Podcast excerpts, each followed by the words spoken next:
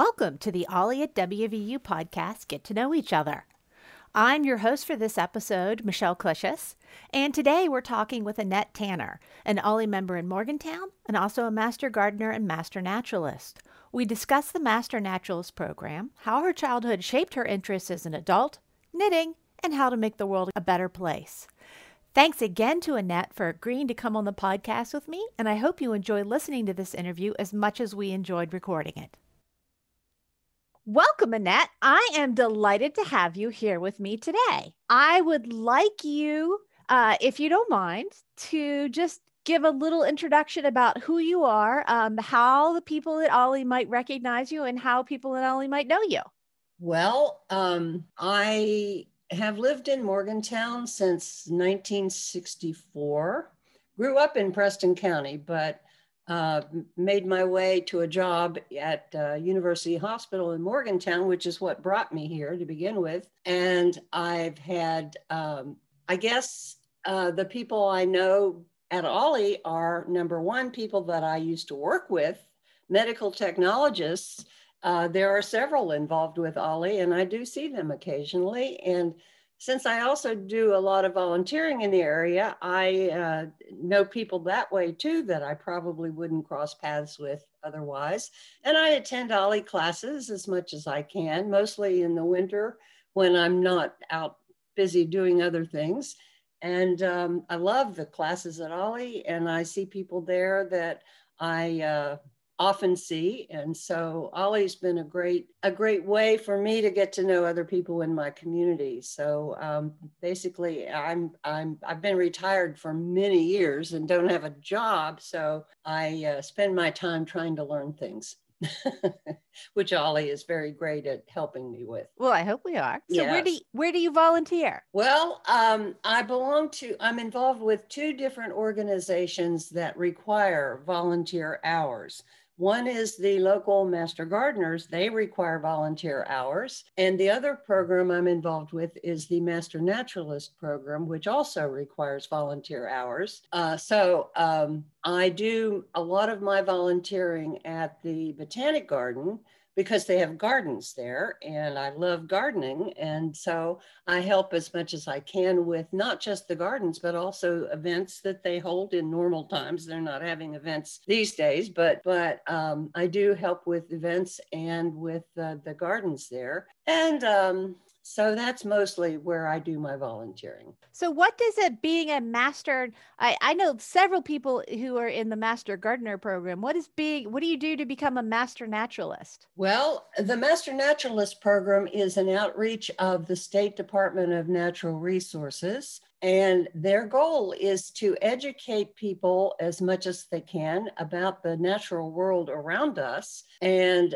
uh, so we attend classes. There are a required number of classes that we have to attend, also optional elective classes that we can go to. So we attend all these many classes. And then another requirement is the volunteer hours, which I mentioned. And then as part of that program, you have to do a short, like 10 minute presentation on some nature related subject that you're interested in. Uh, that's part of the outreach, teaching people to teach other people kind of uh, goal that they have. And the classes are on a wide range of topics, everything nature related, including geology, which you might not think, but it is. It's the ground we walk on. It's, yeah. it's what determines the pH of the soil and what plants grow there and so on. Geology is fascinating. I never had it in college, so I mean it was all new to me. And um, and we're fortunate to live in a university town, a land grant university, which has an extension program, and so we have access to professors, just like OLLI does, people who are really experts in their field, and they are a lot of the teachers in these classes. So we get we get great instruction. There's also a state conference, just like the Master Gardener program has a state conference, moves around the state. So we get to explore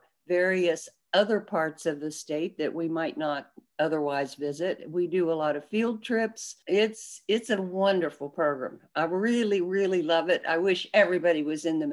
But of course it's time consuming. That's a lot of hours and you have to have the time and the physical capability to do what you need to do to be in this. So I you you need to send me that. Uh, if they have a website, you need to send that to me, and I will definitely add that in the podcast because that was to- that's totally my jam right there. yes, yes, yes, yes. You're that's- a natural for that program. I definitely need to look into that. Well, uh, usually the classes in a normal year start in March and they go they go through the summer and into the fall and then they end in like late october and then over the winter months they have a book club which meets and they have a committee that chooses which books they're going to discuss and they're all nature related books and then i mean you you're not required to join the book club but if you want to you can and now, how it's going to be next year with it depends on the COVID situation, probably. Mm-hmm. But um, and usually there's a short announcement in the newspaper, the local newspaper, about when the classes are going to start. There's also a website that, uh, but I will let you know when I hear whatever I hear next spring. So excellent. And I will I will try and look up that website so that I can look into more of it and maybe make that available for other people. What kind of books do you read as part of an internationalist book club? I mean, fiction, nonfiction, everything, anything? It's nonfiction. It's it's books on people who are doing research, like books on how the way trees communicate with each other. Who knew that trees could communicate with other trees? But they can, and so it's subjects like that. I mean, it's a wide variety of topics. In fact, last year, one of the books was on ancient civilizations in the Americas, like the Aztecs, the Mayans, the, the people who even preceded those, and the, the ancient sites that are being uncovered in Central America and South America and so on. That was fascinating because I visited some of those sites. So. Oh, did you? Wow. yeah. I I need to get out more. Besides, well, I need to get outside of you West get Virginia. out a lot, Michelle. I, I need to get outside of our state border. stuff like that. I love stuff like that, and I bet the places in the Americas are probably not nearly as overdone as the or over visited maybe is the places in Europe? Yeah, well, some of them are located in very remote areas and they're in rainforests and there are mosquitoes and there are other things that you have to con- be concerned about when you visit these places. Although some like in Mexico, Chichen Itza is a pretty highly visited Mayan, ancient Mayan site. But studying these ancient sites, they've learned a lot about the way people lived back then and the agriculture like corn and tomatoes and so on are native to this part of the world. And, and they were uh, developed by these native people into the kinds of food we recognize today it never fails to amuse me how we tend to associate like potatoes with the Irish and tomatoes with the Italians when those vegetables wouldn't even have been there until the discovery of the new world by the or not the discovery until the Europeans caught up with the rest of us. So let's see. Um, one of the things that I think people, how people might know you is that you're part of the Yarn Arts group. You're usually there every Monday. So, how did you learn to knit? Well, my mother didn't knit, but I had an aunt who was very good at it and also a beautiful crocheter. And I would watch her. Well, I didn't spend a lot of time with her, and so she never taught me to knit, but I always had an interest in it growing up. And then when I went away to college, I went to school at Alderson Broaddus in the town of Philippi. So I went to the little five and 10 in Philippi, which we had five and 10s in those days. Um, and I, the little bit of extra money I had, I spent on a little pamphlet, Learn to Knit, it was called, or something like that. And I bought a skein of yarn and a couple of knitting needles, and I took them back to the dorm and I looked at the pictures and followed the instructions and basically practiced until I figured it out. And there were instructions in this book on how to make a scarf. So uh, once I learned how to do the stitches, I used that skein of yarn to make a scarf. And that was my first knitting project. And it just went on from there. So did you did you keep the scarf for yourself or did you give it to someone or well i kept it for a long time but eventually i decided the color it was kind of a lime green color, which I look horrible in. I didn't know that in those days, but I, I finally got rid of the scarf.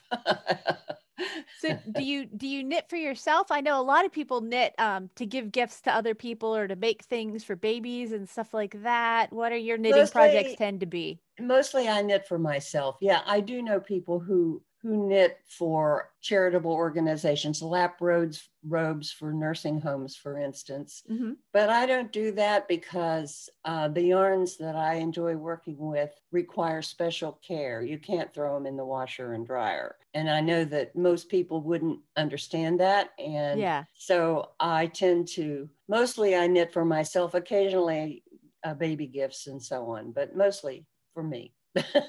That's totally all right.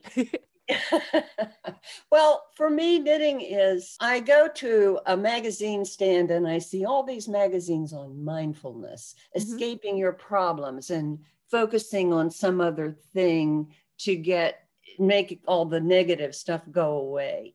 And for me, knitting is my mindfulness. Uh, if I'm doing something complicated, I have to really focus on it. I have to really concentrate yeah, yeah. on it. And it's my mindfulness thing. So and then you end up with something hopefully beautiful, hopefully, and useful, and um, that you can wear. so, so it's um, I like it a lot. That's actually, I hadn't thought about it that way because I know that people have tried to make me meditate before. And as I am physically incapable of sitting still, it's super difficult for me. So I tend to use walking as kind of a, a meditation. Sure. Knitting, yeah, the fact that you have to concentrate on something, you know, I guess baking is like that in some ways too, you know. It, it takes you out of your mind and focusing on something outside of your brain it, which is a very good thing to do, a very healthy thing to do. Especially right now. Especially right now, yes. What do you think is the most important thing you've learned in your life? Oh my goodness, so many things. I think a lot of it goes back to my childhood. My the way I grew up basically formed me. Even though I didn't know it at the time. I didn't realize this until thinking back on the way I grew up and how it's influenced what I think, what I do, what I believe. I grew up with parents who were young during the Great Depression. They both grew up on farms. They were very self reliant, as self reliant as they could be. And because it was food security, you know, they grew as much of their own food as they could. Um, my father was, he was educated as a teacher, an elementary school teacher. And he was teaching me constantly. We would go, if we were out in the woods or any place outdoors at my grandparents' farm, there was a trout stream that ran through the farm, and he would go fishing there. And um, he would point out, he knew the names of the wildflowers, he knew the names of most of the trees. He could name a lot of the birds that were flying over. He was just interested and good at that. And he was self-taught, you know, he it was his own childhood that formed him and he was always teaching me and I didn't realize at the time how that was forming my life and I never escaped from that early childhood beginning. Um, I didn't learn until I was older and out on my own how much better tomatoes that you grew taste than the tomatoes you buy at the grocery store.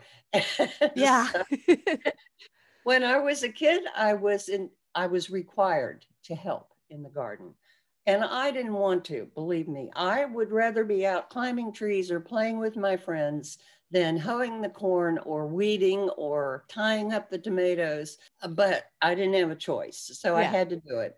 And then um, I learned, I was learning, but I wasn't, I was a kid. I wasn't thinking, oh, why? Oh, you're going to enjoy that you did this someday. No. You're thinking, then, why do I have to do this? yeah, it wasn't until I was out on my own, uh, living in apartments, um, that I realized what I was missing by having to buy all my food at the grocery store. And so, after my husband and I decided that we needed to move find a house because we had one child and another one on the way and we needed a house instead of an apartment. So one of my top priorities was finding a house with enough space that I could have a vegetable garden. And we did. And I started my garden. And of course, the deer were eating everything. So I had to have a fence put up. And, um, and I realized that even though I knew some things, I didn't know as much as I needed to know. And yeah. that's what got me into the Master Gardener program because you take classes and you learn a lot of things about not just food production, but flowers and trees and all kinds of things, shrubs, so and soils. Um, and so, uh, and I'm still learning. You know, there's always more to learn. That's that's one of the things that I've noticed is, is, that the more I learn, the more I know that I don't know. Exactly. So learning is the discovery of the giant holes of ignorance. I totally agree. I that's uh, master naturalists have certainly taught me that how how much how much more I'm learning really lets me know how little I know actually. So and we're we live in an age when we have access to a lot of information, not just going to a bookstore, but online information yeah. and websites and so on, which is an advantage in a lot of ways it uh, that is actually when i take kids out into the woods one of the things i like to do is well i have the little plastic identification sheets but i also have an iNaturalist uh, app on my phone. I, uh, well what flower do you think this is? And they'll or what mushroom do you think this is? And then that you know we'll take a picture of it and then they'll go back and they'll try and match it in the app. It's lovely to see it's you know how excited they are in trying to guess what it is that they saw. I mean it mm-hmm. it's really just a lot of fun to do stuff like that right and one thing i've learned is how complicated it can be to identify something i mean there's a wildflower that grows by the bridge if you're crossing the deckers creek by marilla park across mm-hmm. from the dmv mm-hmm. there's a wildflower there that blooms every year in august basically. And uh-huh. it's tall, fairly tall. It's like maybe two and a half, three feet tall. And it has these beautiful golden yellow blossoms all over it. And I always, every year I see that and I think, gosh, what is that? What is that? So one year I parked my car and I broke off a stem and took it home to try to figure out with my wildflower field guide to mm-hmm. what is this flower? And honestly, I never figured it out. I mean, the details, I did manage to learn that it is a member of the wild sunflower family, but which member? And it's the same with goldenrods. There are so many of them, and trying to key them out and figure out which exact goldenrod that is can be very challenging. Let's see. Um, one last question. See, what is your best tip for making the world a better place? Because oh we all need that right now. There's a, that's a very complicated question. And I was thinking about that. I realized that it depends on the time in which you live. If we were fighting World War II, mm-hmm. what would be, oh, well, let's get rid of all wars, end wars. But for me, right now, what would make the world a better place? A couple of things come to mind. One is we need to sharpen our critical thinking skills. Mm-hmm. We need to learn to not blindly accept everything we hear or read. Mm-hmm. We need to learn to consider the source and the possible motivations that that person might have for saying what they say. And maybe they believe what they're saying, and maybe the, they, there's some other reason they're saying it. I mean, we need to be a little skeptical about what we're reading and hearing. Uh, I've heard people say, oh, so and so said that. He or she wouldn't say it if it wasn't true. well, you know, I mean, we need to be more careful about blindly accepting whatever we yeah, read or see. Very much so. so, and the other thing that I think from my personal point of view, we need to be we need to be more conscious of, aware of our connection to and dependence on the natural world around us. Somebody famous once said, everything is connected to everything else. And we humans tend to think we don't need to worry about everything else. We're the only things that really matter. Uh, but that's but, not true. no, it's not true. I mean, the environment around us supplies the air we breathe, the water we drink, the food we eat, all the things that are necessary for life yeah. for us. And if we don't take care of it, we're endangering not just other creatures, but ourselves. And so, yeah, um, I, I'm concerned about, I mean, it's been in the news that honeybees are dying. Um, birds worldwide are declining in number based on bird counts that happen. Um, mm-hmm. uh, the monarch butterfly is being considered for listing as endangered. Uh, oh, wow. And this is all human activity that's that's causing these things. It's not Mother Nature doing it. I mean, these things, creatures have been common for how many thousands of years? Yeah. And now they're in decline. Lightning bugs are in decline.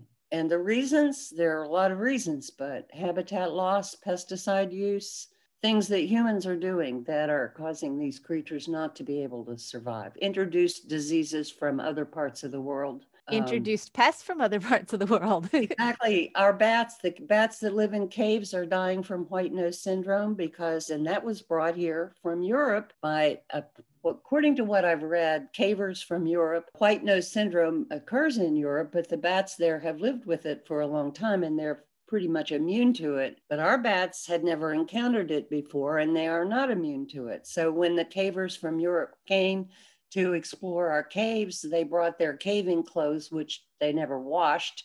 and so the organism that causes white nose syndrome got transferred to our caves and is killing our bats. And bats eat a lot of mosquitoes.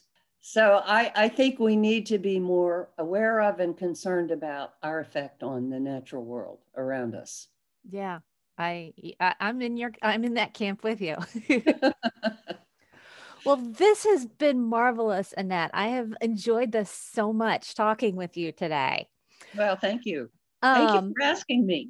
oh, I, of course. I, you know, I see you at Yarn Art, so you know it's nice to actually just have a one-on-one with you. Well, and I've really very much enjoy reading the pieces you write for the OLLI newsletter that about the places you've explored and and and gone. And I'm envious. I used to do a lot of hiking. I'm not doing that so much anymore but I used to in younger years and exploring caves and oh, canoeing rivers and all of that. So you're bringing back memories for me too. Thank you. Well, I just put a piece up this morning. oh, okay. Can't wait. Again, this was Annette Tanner who was talking with me. And I thank you so much for joining us today.